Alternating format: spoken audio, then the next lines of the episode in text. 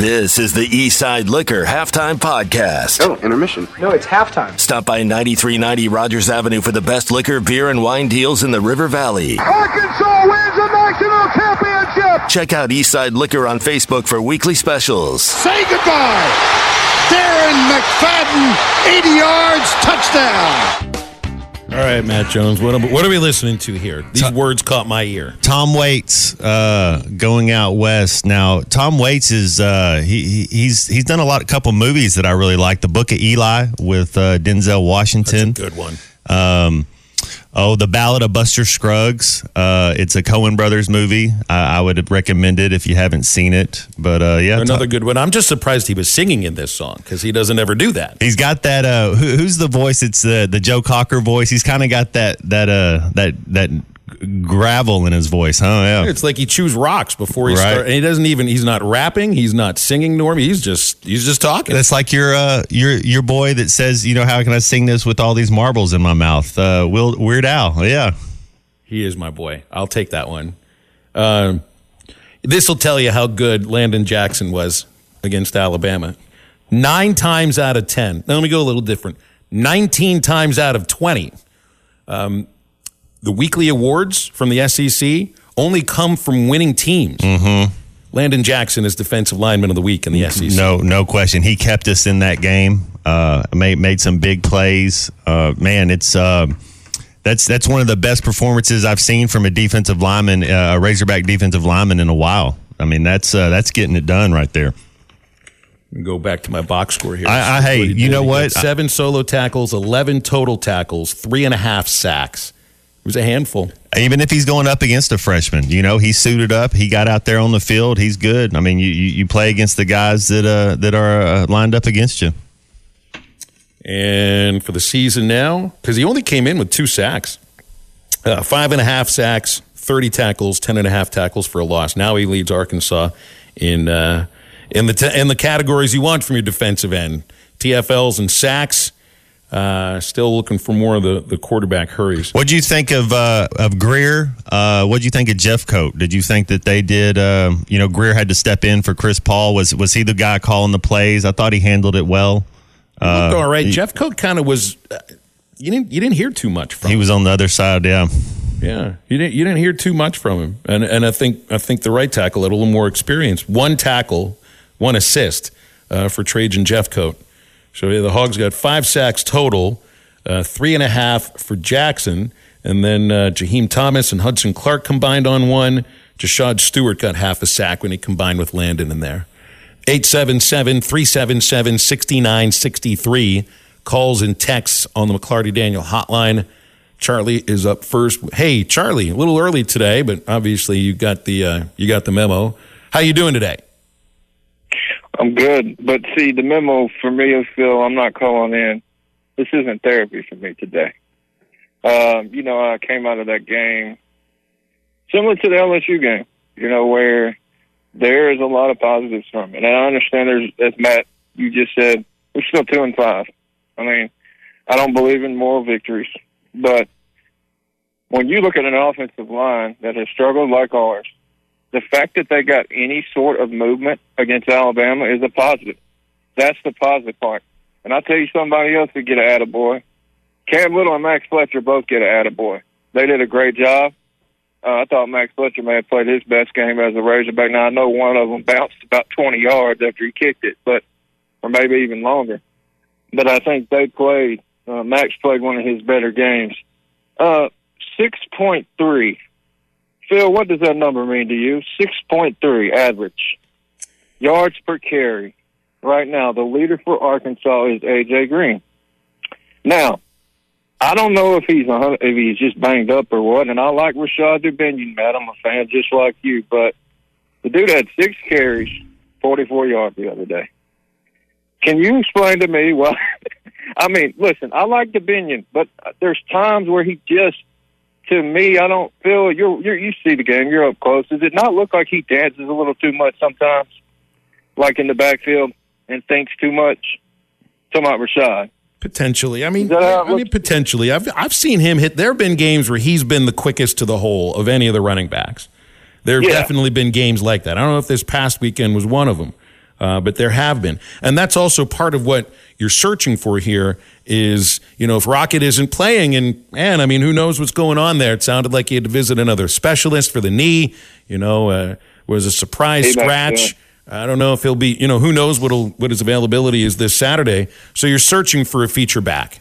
And, and you're Yeah. not getting. I mean, AJ has had. Look, there've been there've been moments where he looks like the guy that you want out there for 15 to 20 carries, um, and then there's others times where it looks like Dubinion, and I think that's been a little bit of a back and forth. Yeah. The only other thing about Dubinion that I'm not liking is the way he pass protects right now. And I thought on that play that KJ made a heroic play.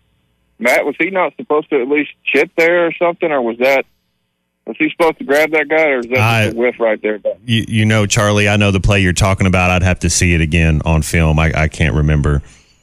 There, Okay, there was well, there was a was a- play where he did get a chip tackle on a on a uh, I think it was a, a defensive end and and that opened up a lane for KJ. I'm talking AJ Green got the little you know like he knocked him to the ground or a pancake, but he knocked him off course and KJ took advantage of that. So, but I think there's I mean it's Yeah. just, I just you haven't had consistency uh, in the run game, and I think that goes to the running backs too because AJ's had his moments. Rashod has had his moments, but then there've been other moments where it's just kind of not regression, but you know you re, you're reminded why why Rocket is is RB one in that case. Rocket It's not healthy. Yeah, and I'm worried. I think Rocket will probably, honestly, guys, he may be shut down for the year. They're going. I don't know. I, I'm just guessing, but if that happens, it happens. I, my thing with AJ was I just wondered. You know, the other day, let's ride the hot hand. Six carries, 44 yards. But other than that, I'm proud of this team, like you guys have talked about. But we're two and five, and we gotta we gotta get hot here down the stretch, and I believe we can. I think we're gonna win out. I really do. I believe it. I'm going. I'm on set now. Y'all have a good one. All right, Charlie, it's good to hear from you. 877 377 6963, or McLarty Daniel hotline. Clint texted in, and, and, and Clint asked about mediocrity. He says, At what point, is mediocrity not okay? Soft and slow. He doesn't have any attaboys today. He just wants wins. And you can appreciate that too. Look, I would when you when you go into a football season and you see the schedule, nobody nobody circles the Alabama game and says, "Yeah, that's a win," especially when it's in Tuscaloosa. Uh, but it's not this game. It's not this game where I think the frustration comes from. It's the streak. It's the streak and the feeling that those are those were your chances to drum up an upset. And there were some opportunities there. And then the next the next chance really for an upset is when you go on the road in Gainesville. And I guess we'll worry about that week that week. You know I, that that pass that Dubinion caught that that was a big time touchdown pass. Uh, yeah, AJ looked good. It's almost like Phil. It's it's like whatever running back starts, uh, then the, the other one's just a little more hungry when he gets in. You know that the, the second guy gets in, it's like oh yeah he, he's ready to go. Uh, but yeah, you got to make you got to make more winning plays. We, we left, and and I and I, I say this, you know, it's on us. It's it's it's uh, it's attention to detail. Uh, it's discipline. It, it, it's making winning plays when you have to. You can't drop passes. We we still having too many drops.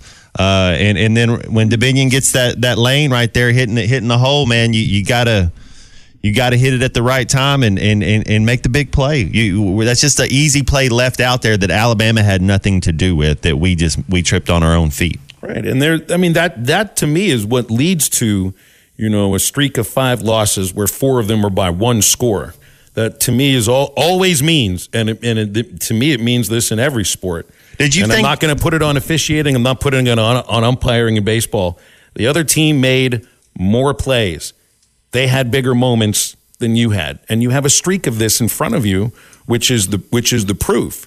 And and until until that big play goes the other direction, that's what that's what they are. This Saturday, Matt, that's when hopefully that starts to change a little bit. You've been playing the best teams on your schedule.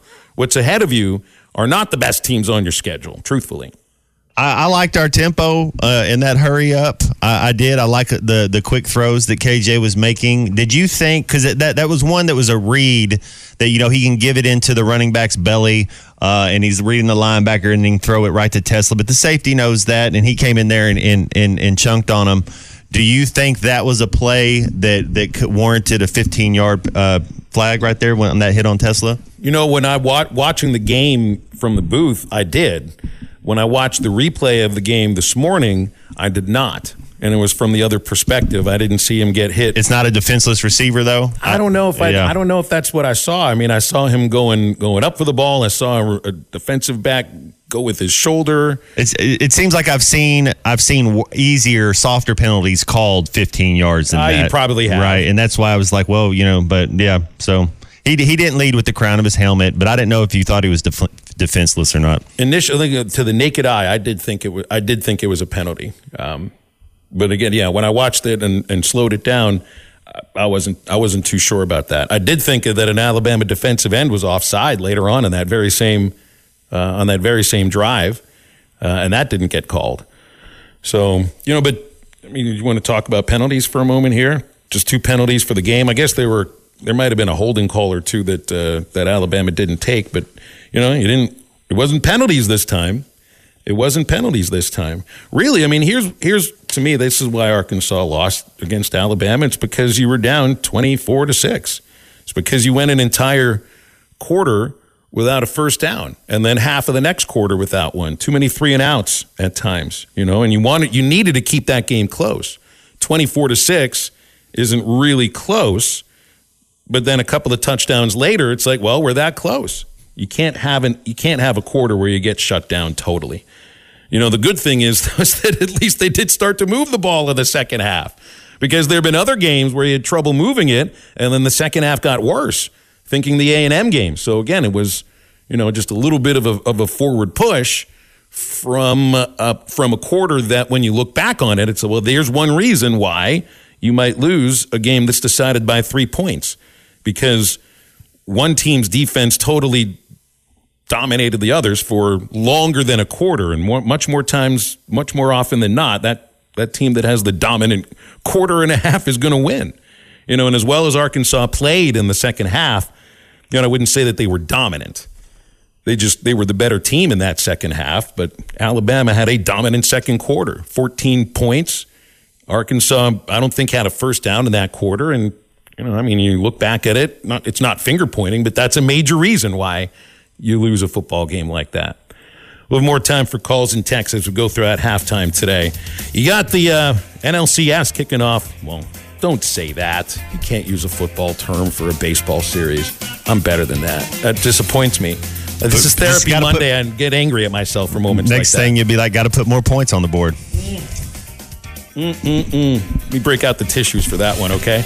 Hey, sports fans, don't let plumbing issues throw you off your game. Pascal Air Plumbing and Electric is here to tackle those pesky drain blockages and ensure your water heater is always in MVP form. With Pascal's world class service, you can count on a winning play every time. Whether it's a quick drain clear or a water heater touchdown, Pascal's got the expertise to keep your home running smoothly. Stay in the game and leave the plumbing to the pros. Schedule your service online anytime at gopascal.com. Pascal Air Plumbing and Electric. Passion is something that exists in all of us. I know we got a lot of passionate Hog fans listening right now. And I know that all of you love football season. Dave Bushkill and his team over at Eastside Liquor are the exact same way. They can take care of all your tailgating and party needs, whether it's just a few beers or alcohol in bulk. Stop by 9390 Rogers Avenue in Fort Smith to check off every item on your list. Eastside Liquor, your number one stop for Arkansas football this season.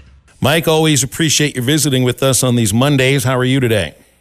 Oh, a little bit better. I, you know, I don't feel bad about what happened over the weekend. Um, I, I, I was checking out social media. There was a pretty positive reaction to to how well they played. I think it softened uh, some of the anger. I think most people are just glad that that stretch is over now, and you're going to be playing some home games. I mean, you you have you are sitting there at zero and four at the bottom of the S, the entire SEC with Vanderbilt at zero and four, but those teams that are down there just ahead of you, none of them have played Alabama, LSU, Mississippi, and A and M all in a row. And I still think some people don't understand the impact of that, of having to do that away from home. And that's all over now. It all now depends on these next five games. You know, four of them are at home. And how well do you play? What's the crowd going to be like this weekend? Nobody seems to know. I was told they they're within 2,000 tickets of a sellout, but they don't know how many are going to show up. but I think there'll be support there, and I think they'll play better from here on out. I think they'll they played. I don't know if they'll play better. I, I think it's not going to be as hard to win football games from here on out. Mike, I think, and I agree. I mean, I, I think that there there are reasons to, to look ahead based on this performance, and, and and even some of the others during this losing streak, and expect that that you, you can have a successful back half of the season. Uh, in order to do that, though, you know you've got to you know this five game losing streak. Four of them are, are, are decided by one by one possession. You got a couple of three point losses in there too. It's like you know how do you how do you flip that is it a matter of that you've been playing better teams and that there are teams ahead of you that maybe haven't been making those plays i mean you've got to find a way to be the team that wins by three or wins by six because man i mean you have this track record in coach pittman's tenure at arkansas where those games generally have gone to the opponent uh, and right here in front of you, you see, you know, fresh evidence that it's just they're a team that, that struggles to loot to win that that close game. Yeah, I think you have to hope that the games don't come down to that, that you've got a bigger pad. Um, if this defense continues to improve every week, and it has, it may reach a point very quickly where you only have to score about 10 points to win a game because that's how good this defense is. There have been some positive signs offensively the last couple of games. Yes, it's frustrating. It's very hard to understand how you can go five and out, five three and outs from mid first quarter all the way to the end of the third quarter. That's that just can think of that. Let that let that sink in. What that does to your defense for five straight three and outs. But then out of nowhere, you have two back to back long ball ball controlled touchdown drives that are perfect. And so what's the difference? Some of it was KJ, just kind of he just kind of put the team on his back. But guys, the play calling was better that one touchdown, the 14 yard, I think it was, touchdown pass to the Binion, that wasn't your typical screen pass to a running back. That was he goes down and out and into the end zone and he's open and you hit him. And then I'm sitting there watching this thing with Courtney Mims where they go for the two point conversion. And I told her, I said, they're going to try to run it and it's going to fail. And then they threw the little slant into uh, Andrew Armstrong. And I'm going, where has that play been? Where's that play been on all these red zone situations, all these fourth down plays, fourth and short? Because I love that play. So hopefully they're starting to get a little more creative and change the play calling up a little bit. Because if you can just improve a little bit offensively, the fact that the that, that the competition's not what it has been, and your defense just continues to get better and better, I I, I just feel good about these next few games. Mike, yeah, with the offense, how did you like that uh, that no huddle with tempo that they they ran a couple times during the game? Yeah, I, I liked it, and and again, it's one of those things where you're saying, why don't they do something that's kind of similar to last year? And it takes this far to to get to that point, but yeah, you're at least you're there, and you know, Sam Pittman said Monday a week ago, he in his press conference, he said we got to move the pocket. He said it several times and I'm thinking, yeah, but you know what? You didn't really do it intentionally in this game. KJ did it some on his own, but they still don't seem to get the concept that he's better get, getting out of that pocket where he's a target and getting out and rolling out on the edges. And I, I, I don't know if he's getting overruled or, or, or, or Enos is just saying, no, I don't want to do that, and he's going along with it. There's so many things that you, you'd love to be a fly on the wall in those coaches' meetings and try to figure out what's really happening there. Um, but again, I, I don't want to be too critical because I do think there's some good. They did some things like the tempo, like the play calling was altered a little bit. Uh, you, everybody's been talking about we got to get Sategna in there. We got to take advantage. Well, they did. So, are we going to see more of that? Hopefully.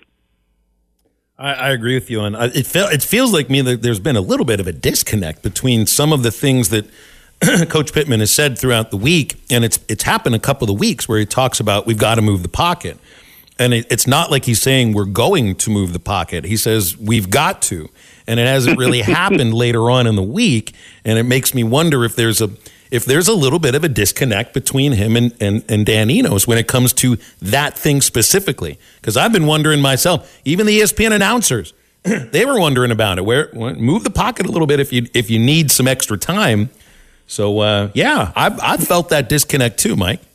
There are all these questions, and uh, like one of them is going. I specifically asked our guy over there today. Ask this question. People are wanting to know what's the deal with AJ Green. He's got that six plus yards per carry average. Nobody else is even half that, and he's got half the carries of of Dubinion, and nobody can figure out what's going on there. So I sent a guy over there today because I some of the fans have saying no, that's Jimmy Smith's call. That's the running backs coach's call. So we're going to find out who decides that and what what is the reasoning behind that. Because some have been saying that Dubinion, you know, that Smith was the head coach at one time at the school where Dubinion came from. There's a bias there. Uh, there's all these questions that get asked, but you do have to say to yourself, what is that? When fans start asking questions like that, they deserve answers. Mike, this defense has shown up week after week, and, and Landon Jackson put on a show. Uh, what, what, what do you expect going forward? I know you kind of jokingly said, uh, you know, you know the Hogs just got to score ten, but what, what, how, how good can this defense be for the rest of the year? Yeah, I, I just I hope they can continue to improve. In fact, Matt, I found myself asking this question because somebody asked me over the weekend: Is it harder? Do you have trouble when you have to replace both coordinators in one season? And I was trying to remember when that had happened. It obviously happens when you get a new head coach. But what I thought to myself was if Odom had left a year earlier and, and Travis Williams had been the defensive coordinator last year, not only would you have had a better season last year, but think about if this defense came back this year, having had one year under Travis Williams, I don't think the, the BYU loss happens. I don't think BYU could line up and score in the 30s against Arkansas right now. So they're getting better. Hopefully they can continue to get better. And then you sort of when I talk to people about whether Pittman is they want Pittman back or not, you know what they all all say? I, I just want Travis Williams back to see what that defense can be like next year. Mike, who's the number two receiver on this team? it's obvious Andrew Armstrong is number one. Uh, they got Tesla more involved in the offense this past weekend. Uh, and you know, seven targets, four catches. That wasn't all on him for the three that didn't get caught. Um, you know, they've auditioned Tyrone Broden at times to be maybe the number two. He had a case of the drops this past weekend. Jaedon Wilson at times, but he's kind of disappeared. Uh, is Sategna potentially, you know, your number two receiver? Because I feel like you're still waiting for KJ to develop some some uh, rhythm with with another receiver. He has that with Armstrong. He had that with Has. Think it's been on and off with Washington. We saw it last week. We didn't see it this week. What about Sategna? I mean, I, I would love to see it. Um, you hear, you get all this stuff from people. Well, you know, he's controlled on the line of scrimmage. He's not fast. He's not physical enough. He can't get open early. I, whatever. Yeah, you'd like to see that. That's why that was a, an encouraging development. But with this law, I've looked at this over and over again, and I think some of that may be they just they're they're not setting him up for success. I think maybe his pass routes need to be different he's going into heavy traffic, and he's not the fastest guy in the world, but he does have good leaping ability. He's got good hands. I think some of it may be just running plays that benefit him a little better because I think he's a good player. Um, but you're right in that KJ doesn't tend to do a progression thing. He he's going to look for one or two guys that he likes. And who's that going to be? And right now, there's just kind of one that's there that's standing out and there needs to be more than one for sure. Mike, how impressed has uh, Cam Little been this year? And, and I, our punt, our punt, punt coverage and punt's been better, I think, this year than last year. But our field goal kicker's been he, he's been on fire this year. Oh man, he is. I mean, when you somebody asked me about uh, would I be second guessing all these going for it on, on on third and fourth and short? Yes, I would, because first of all, if you have this defense and and their ability, Arkansas's ability to punt, which sometimes is 50, 60 yards. Why would you try to go for it behind this O line? So a part of that is, yeah, you've got a guy that can punt. You've also got a field goal kicker that if you get maybe just 10 yards inside the 50 yard line, you got a shot at a field goal. And, you know, I, I saw some people talking on social media about coaches they wanted gone, and they had Scott Fountain on there, and I'm going, where's that coming from? Where's the problem with special teams right now? Are you serious? That's one of the best parts of this team. And, you know, Little is just, I mean, he's amazing. I mean, he's, golly, he's got to be one of the best kickers in the country. And he's an interesting guy, too, because when he was being interviewed last week and they were asking about whether this team had kind of lost momentum, he had the best answer of any of them. He, he sounded like a coach.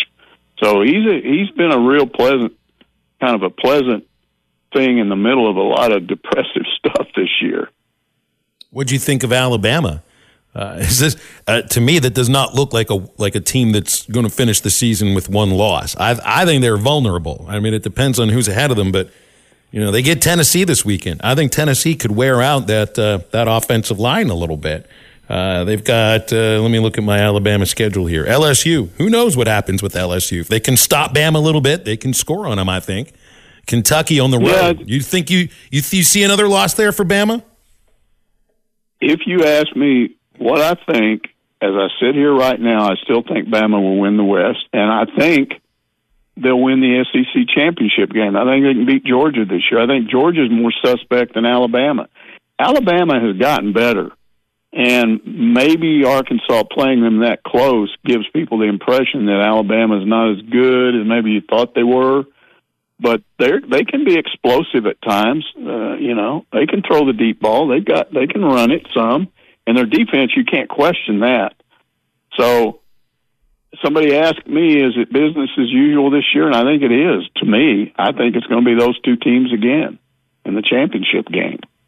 Yeah, I see. I see Bama winning the West. That that that'd be a good matchup. You know, if you get Bama, Georgia in that SEC championship game, you, you get a you get a Texas, Oklahoma. You think that'd be the the the Big Twelve championship game, the two inc- incumbents, uh, Texas and Oklahoma.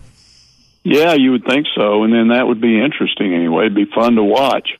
Um, we'll see, but you know, I still enjoy watching other teams too, so I'd look forward to that. I'm I'm more of an Alabama guy than a than a Georgia guy. I, I have so much respect for Saban. I can't. I I could talk all day about this guy. He's a he's an amazing coach. The thing I love about him is that he takes five star athletes and works them like they're two stars and makes them like it and just chews guys out left and right, and then they get on TV and talk about how they like to be chewed out. this guy's amazing.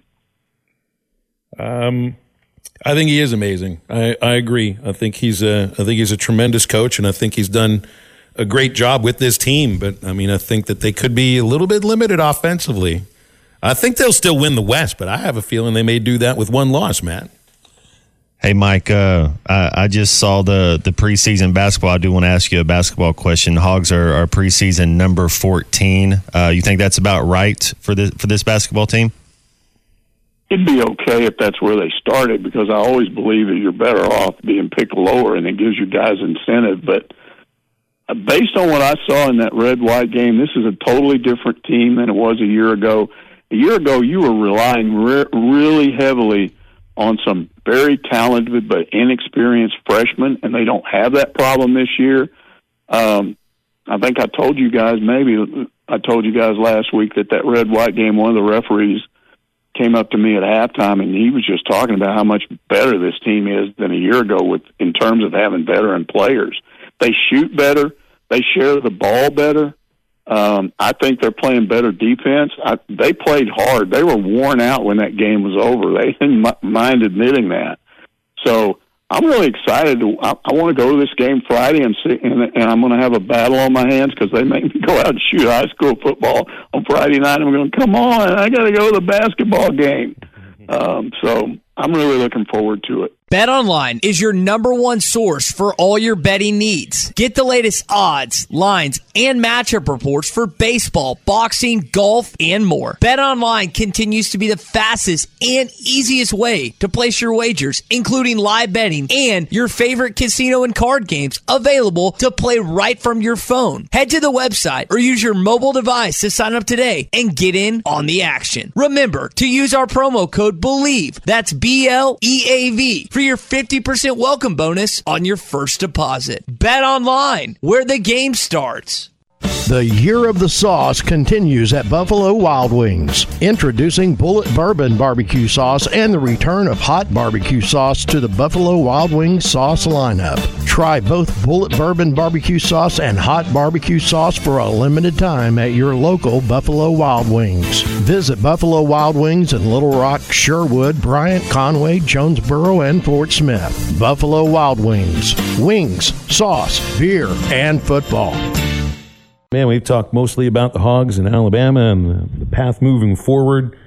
There's a lot. There's a lot of other things we can get to here instead of the uh, frustration of the football season yet, or even the good things that you watched on Saturday. Because I think we've we've made it We, through just uh, about all of them, haven't we? Well, yeah, I watched uh, I little watched a little bit of uh, Germany and USA play soccer. Uh, c- Captain uh, Captain America Christian Pulisic scored a goal. We we lost three to one, and then I watched uh, the the baseball game last night. I actually texted you a couple times. Uh, the the Astros and the Rangers uh, kicked things off uh, game one. Yeah, Jordan Montgomery. Cardinals fans are like, man, man. I like how he his neck hair. He didn't shave his. He, he's like, I don't need to go. It's like pitcher day. He's like, I don't need it. I don't need a haircut. Sure, he's got a little bit of that lumberjack thing going on.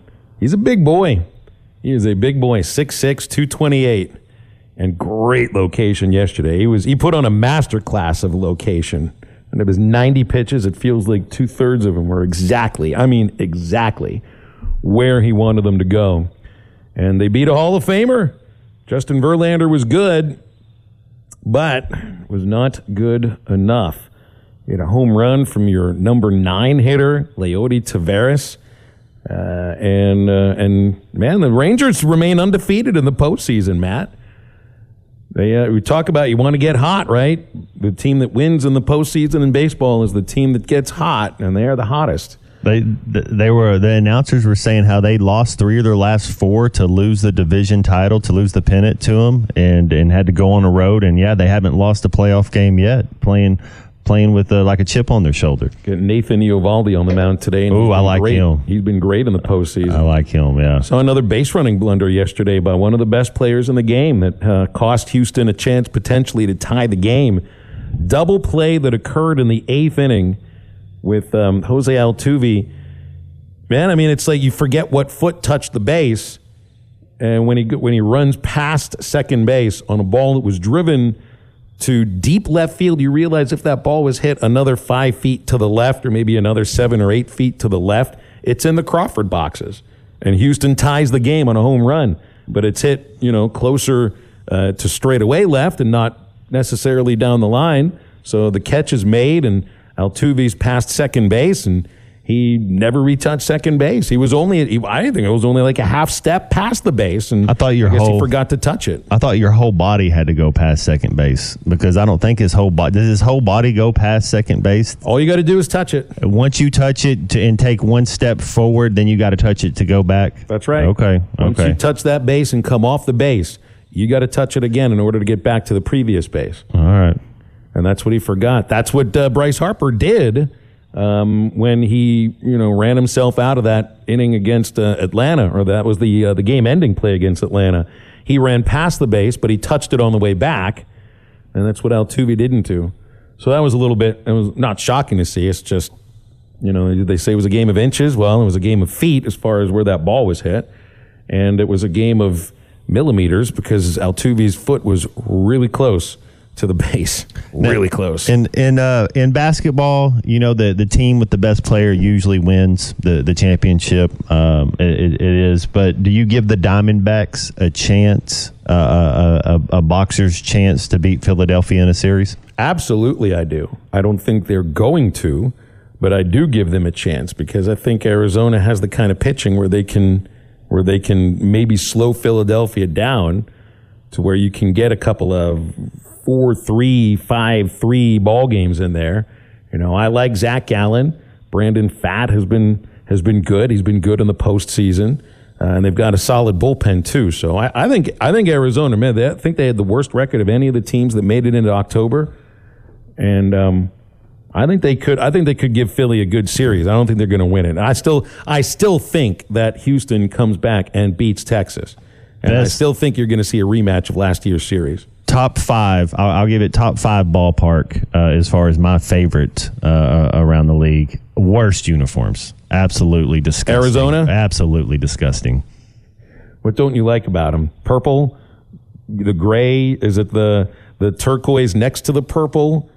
Is that what it was? It's, not the prettiest stuff. It's just not. Uh, yeah, the design. It looks very. Uh, I don't know what they're trying to do there. I guess maybe maybe it's just like most art. I just don't get it. You know, maybe I just oh I just don't understand it. The other team that wears teal in Major League Baseball is going to be looking for a new general manager. Kim Ng has uh, left the Marlins a year after she helped them, you know, build them into a team that went into the postseason this year when it wasn't really expected. First female general manager in the history of the game, and uh, looks like the owner Sherman. He's the reason why Derek Jeter decided to, you know, sell his shares in the Marlins and and and leave the ownership group. And I think uh, Kim Ng is the is basically the same reason. The owner is the one that gets the last say, and and he or she will will always remind you of that. So. Good, good for her though. For uh, for at least being the first, she's a pioneer. Did you see the lady uh, that played softball? Uh, I think it was Sacramento State. Uh, she's interviewing for the the Giants uh, manager Alyssa job. Yeah. Nakken, first ever female to interview for a major league managerial job. You know, I mean, she's been on the big league coaching staff though for three seasons, 2020, uh, four seasons.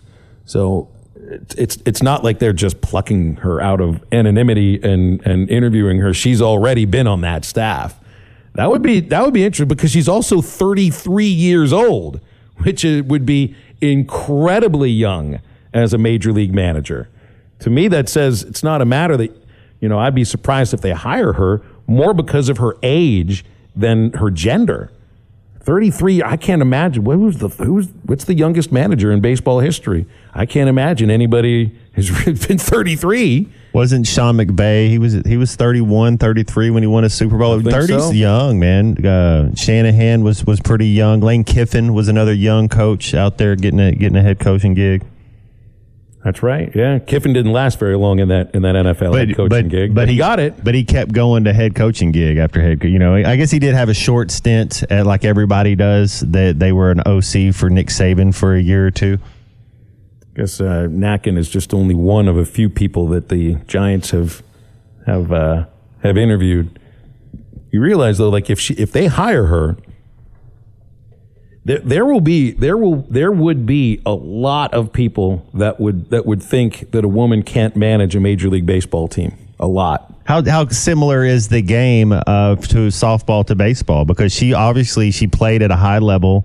Uh, she she understands the game. I, I wonder what the concepts are. What's the differences and similarities in so, high level softball and They're, baseball? they're different sports because the field is different. And, you know, I mean, there's a lot of it that, that I think is different other than it just being a bat and ball sport.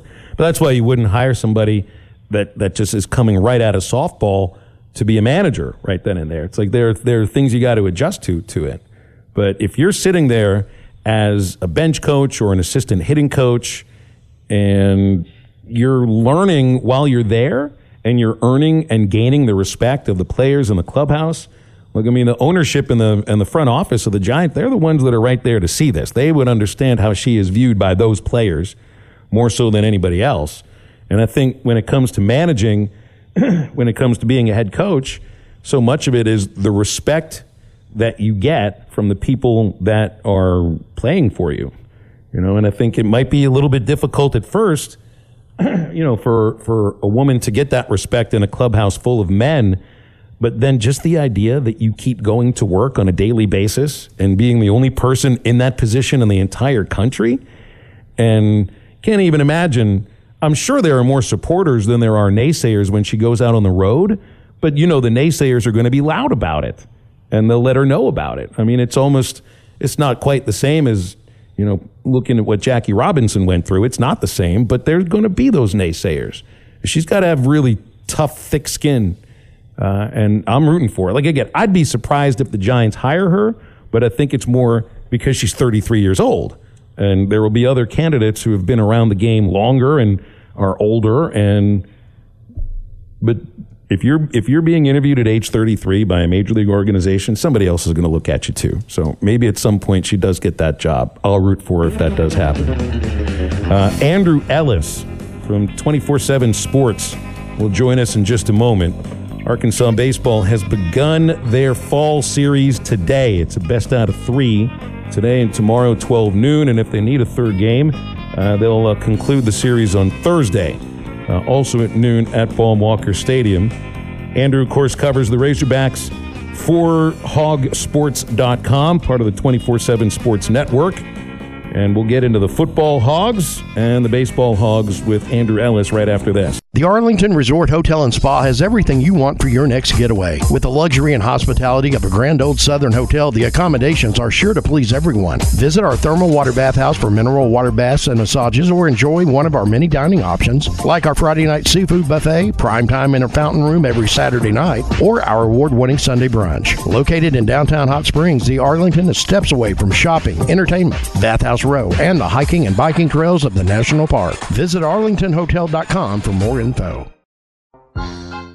Are you in need of an attorney? Hickey and Hull Law Partners is your firm. Hickey and Hull understand the importance of client communication, meeting with you, responding to emails, and returning calls. Hickey and Hull are attorneys you can trust to guide you through a divorce or a custody case, criminal charges, or even civil lawsuit, ready to put their seven decades of experience to work for you and get the best results. Every case is important. Hickey and Hull Law Partners strive to give each client the time and attention it deserves. Visit them at kevinhickeylaw.com. Hickey and Hull Law Partners. Things are about to get better. And now back to the podcast. Andrew covering the Razorbacks for hogsports.com, part of the 24 7 Sports Network. Andrew is at Baum-Walker Stadium right now. so I'm a little bit jealous. Hey, Andrew, what's going on? How are you?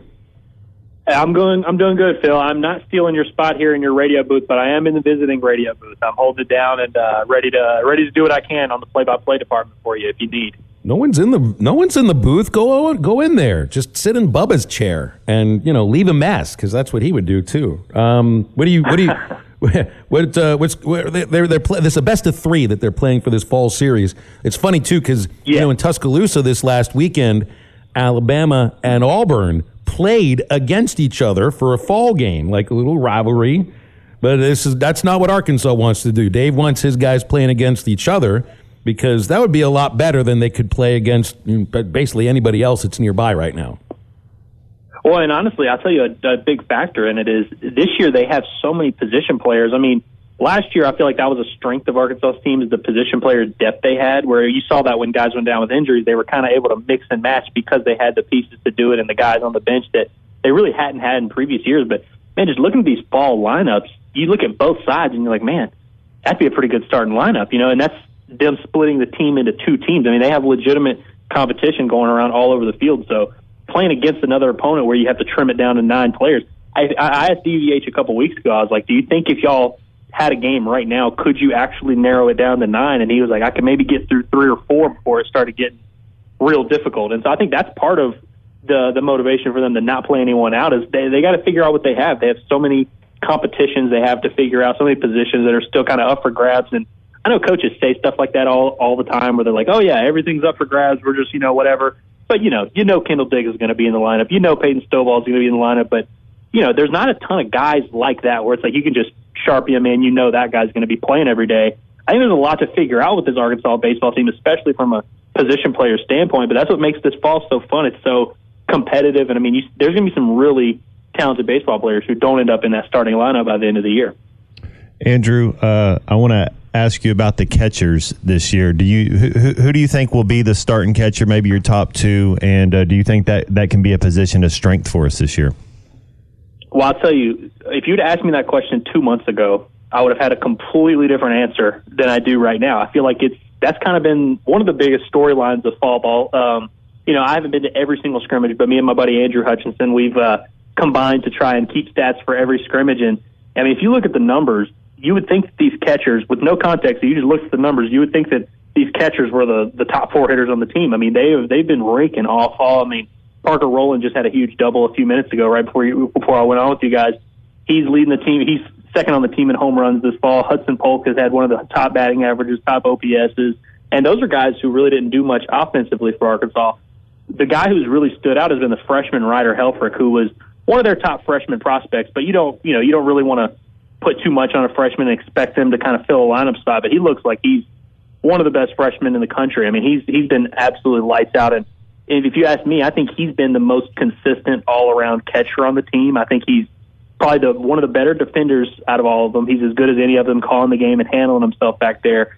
Ton of pop with the bat. He's had several big time home runs, big time power swings, and I just feel like he he brings the most to the table as an overall prospect. I think his future is the brightest. DVH even compared him to James McCann, which I know will make some Hog fans really excited, and that's some pretty lofty expectations. And I say all that, and I haven't even mentioned Texas Tech transfer Hudson White, who's a guy that they pretty much brought in to be the starting catcher. I mean, he's a guy that top 250 prospect in his class. He's he's a guy that played a lot and was productive at Texas Tech, and he's obviously coming here. He didn't come here to ride the bench, so he's going to play a good bit. So, if I had to guess, I would say Ryder Helfrich ends the year as the everyday catcher, but I think someone like Hudson White could DH, could play some first. Uh, we've seen all these guys kind of move around, and you know they have four catchers and they all have to play every day, so they kind of move them around. Like Ryder Helfrich's playing second base today. That's not going to happen in the real season, but I think there's a realistic chance you could see three or four of these guys kind of rotate pretty heavily, especially for the first few weeks of the season. But I do think it'll be a little bit of a strength of this team and kind of something that is a little bit surprising after what we saw last year. You know what it's like with DVH. If you're hitting, they're going to find a spot for you in that lineup, and you know that, that that's what makes some of the fall games so interesting. Is you get a chance to experiment. And so, man, I'd love to watch Helfrich play second base. There's a catcher, and there's a guy who's in the Hall of Fame who started as a catcher and shifted to second base and played some center field too. And I think you were probably a big fan of his, Andrew, since you're an Astros fan. And then you got Polk in left field. Um, the fact that Hudson is hitting as well as he is would would shock a lot of people because he was the weakest hitter on the team last year. Two freshmen are the starters today: Gabe Gaeckle, Hunter Dietz. Again, these this a righty and a lefty. Um, I think both would have been drafted. I think Gaeckle was drafted. Dietz certainly would have been. Um, I mean, these are guys that it's rare that true freshmen are are going to make impacts as starting pitchers. These two guys may get that chance in the in the spring. Absolutely. I mean, I think uh, Gaeckle in particular, I think is one that when this coaching staff was thinking about how this team was going to line up, I don't think they were 100% convinced he was going to be a guy that they had on campus. I think they were kind of content to let him, and I, I think they wouldn't have been stunned if Dietz had gone as well. I think those are the kind of talent you're looking at here. You know, Dietz is one that, you know, there uh, some of the D1 baseball guys are here, and I know, I know they're very high on him, and they've been kind of comparing him to Cole Hamels, and I've heard some say he could be a weekend rotation guy. I'm not ready to go that far because I think this team has enough talent. They have kind of a set rotation with Mason Molina, Brady Tygart, and Hagen Smith already. But I think Hunter Dietz, uh, you know, he has some command that he still needs to work out, but left-handed, gets the ball up in the mid 90s, uh, hard slider, like that combination is, has a pretty high floor. I feel like I feel like it's gonna be hard for him to not have at least some success, and I think he could be a really valuable piece for them. Maybe as like a late inning, high leverage reliever that they could bring into high spots. Uh, as a starter, I think Gaeckle has maybe the most upside of all the freshmen. I mean, he really mixes speeds well, has the velo. I mean, he struck out Ryder Helfrich on the, the first guy he faced today with a 96 mile an hour fastball up in the zone, mixes in the big breaking ball, has a little bit of a changeup he's developing a feel for. He seems to have like the makeup and look of a potential starting pitcher. And I think he's probably one you might see in that midweek starting role. But both of those guys, I mean, from a stuff standpoint, are as good as anyone you'll see on the entire roster. And I mean, you just bringing in big time talent like that. I mean, not just freshman arms that you're kind of hoping to develop. I mean, dudes that if you needed them to could contribute right away in huge roles for you. Beauty of what Arkansas has going on is this pitching staff has so much experience and so many different skill sets kind of already established. They don't have to rely on these freshmen to, to do too much for them. If they end up contributing, cool. But it's not like they're depending on Gabe Gaeckle to come in and be a weekend starter, depending on Hunter Dietz to be a closer or anything like that. But I think you could see both of these guys and a few of these other freshmen. I mean, pretty much every freshman they bring out here, man, they 93, 95. I mean, they're just big time stuff. I mean, just all the way down the line. I mean, dudes that really have no chance at contributing are even still showing impressive stuff in these scrimmages. So it's been really competitive, and this kind of atmosphere is great for these guys to to thrive in. And I've really enjoyed watching these two freshmen kind of have to work through some struggles here in some of these scrimmages. So you and Hutch are keeping stats, huh? Hutch is really uh, yeah, good. Hutch is Hutch is the man with uh, with with spreadsheets and all of that stuff. It's not to say that you are, but um, Hutch is really good at this. Is this a, is this a competition or is it teamwork? No, it's team. It's absolutely teamwork. Uh, well, and part of it is, you know, there's there's scrimmages usually about two to three a week, and we're not able to make it to every single one. So we usually try to have at least one guy boots on the ground. And I want to shout out my my, my guy Daniel Shee. He's a student at the University of Arkansas who's helping out with the Traveler. He he has filled in for us a couple times and contributed. And so I I'm not good at the spreadsheet stuff. I'm just good at scoring baseball games and watching ball and talking ball. So I go score it and I send it to Hutch, and then he does the spreadsheet thing. And so we kind of have this nice little thing. And you know, these are unofficial numbers, and it's not a huge sample size, but I feel like it's really helpful for us to kind of contextualize some of what we're seeing here in the fall. And so it's been really fun to watch. And uh, yeah, we've had a good uh, we've had a good little little operation going so far. Give me a thought on, on the infield. You know, you're um, hopefully hopefully Peyton Stovall comes back uh, healthy from shoulder surgery. I know they don't expect him to play in the fall, but they're certainly hoping he'll be ready uh, to uh, at least you know be in the lineup once you get into February, uh, and he'll be either at second base if that arm is good, or you know you see him at first base, and maybe McLaughlin plays a little first base. I think they'd like to get his bat in that lineup too. The left side of the lineup i- or the left side of the infield is all totally being remade. Uh, you know, you lose Caleb Cali, you lost John Bolton uh, without eligibility. Uh, I'm really interested in Wehiwa Aloy. Nolan Souza from Hawaii, freshman, I think is going to probably get a chance to contribute. Um, you brought in other guys that can play third base. What do you think on the left side of the infield? Well, I'll tell you, the one thing that's become abundantly clear, it took about five seconds of fall practice to get this one. Wehiwa Aloy is a starting shortstop, and he might be the most talented player on the entire team, bar none. Uh, I, I mean, he's, I, th- I knew he was good. I mean, you look at his numbers as a freshman at Sacramento State, you don't do what he did, even in a, you know, obviously it's not the SEC, but you don't hit 375 as a true freshman in college baseball unless you got something going on. Um, he's a better defender than I expected. You know, his defensive numbers weren't great.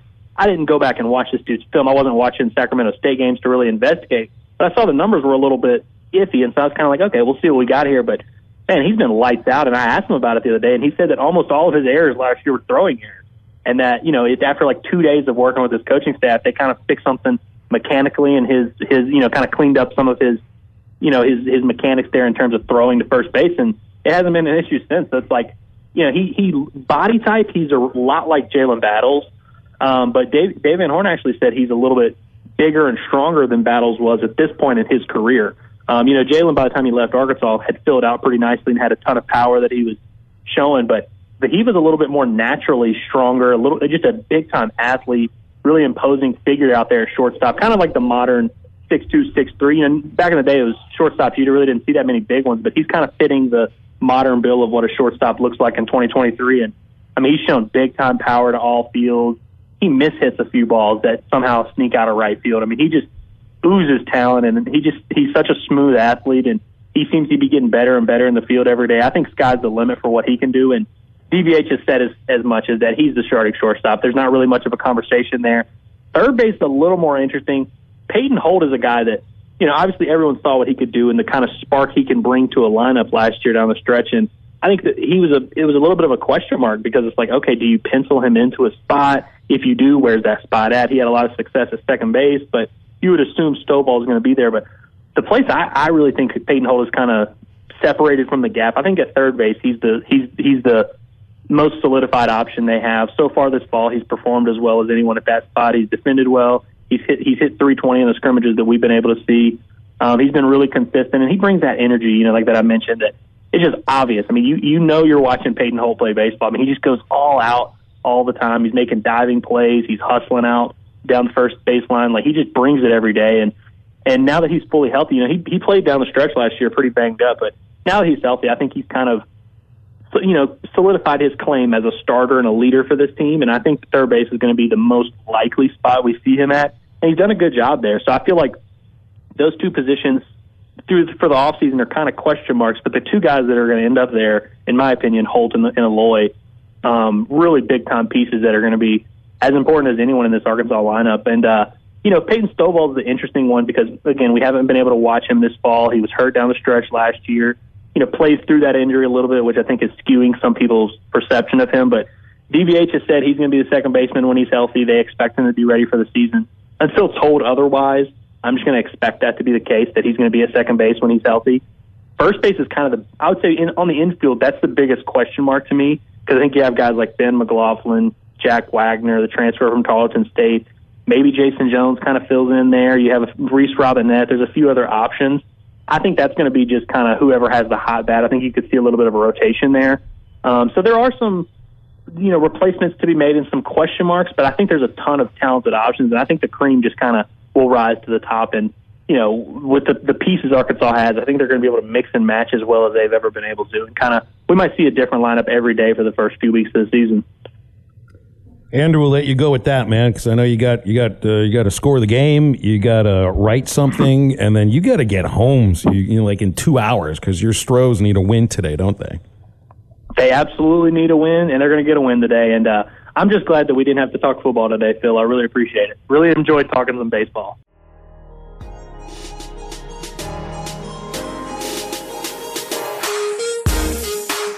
You're listening to the Eastside Liquor Halftime Podcast. Check out the Bud Light Morning Rush Podcast at hitthatline.com. This podcast has been presented by Bet Online. This podcast is an exclusive property of Pearson Broadcasting. It may not be copied, reproduced, modified, published, uploaded, reposted, transmitted, or distributed in any way without Pearson Broadcasting's prior written consent.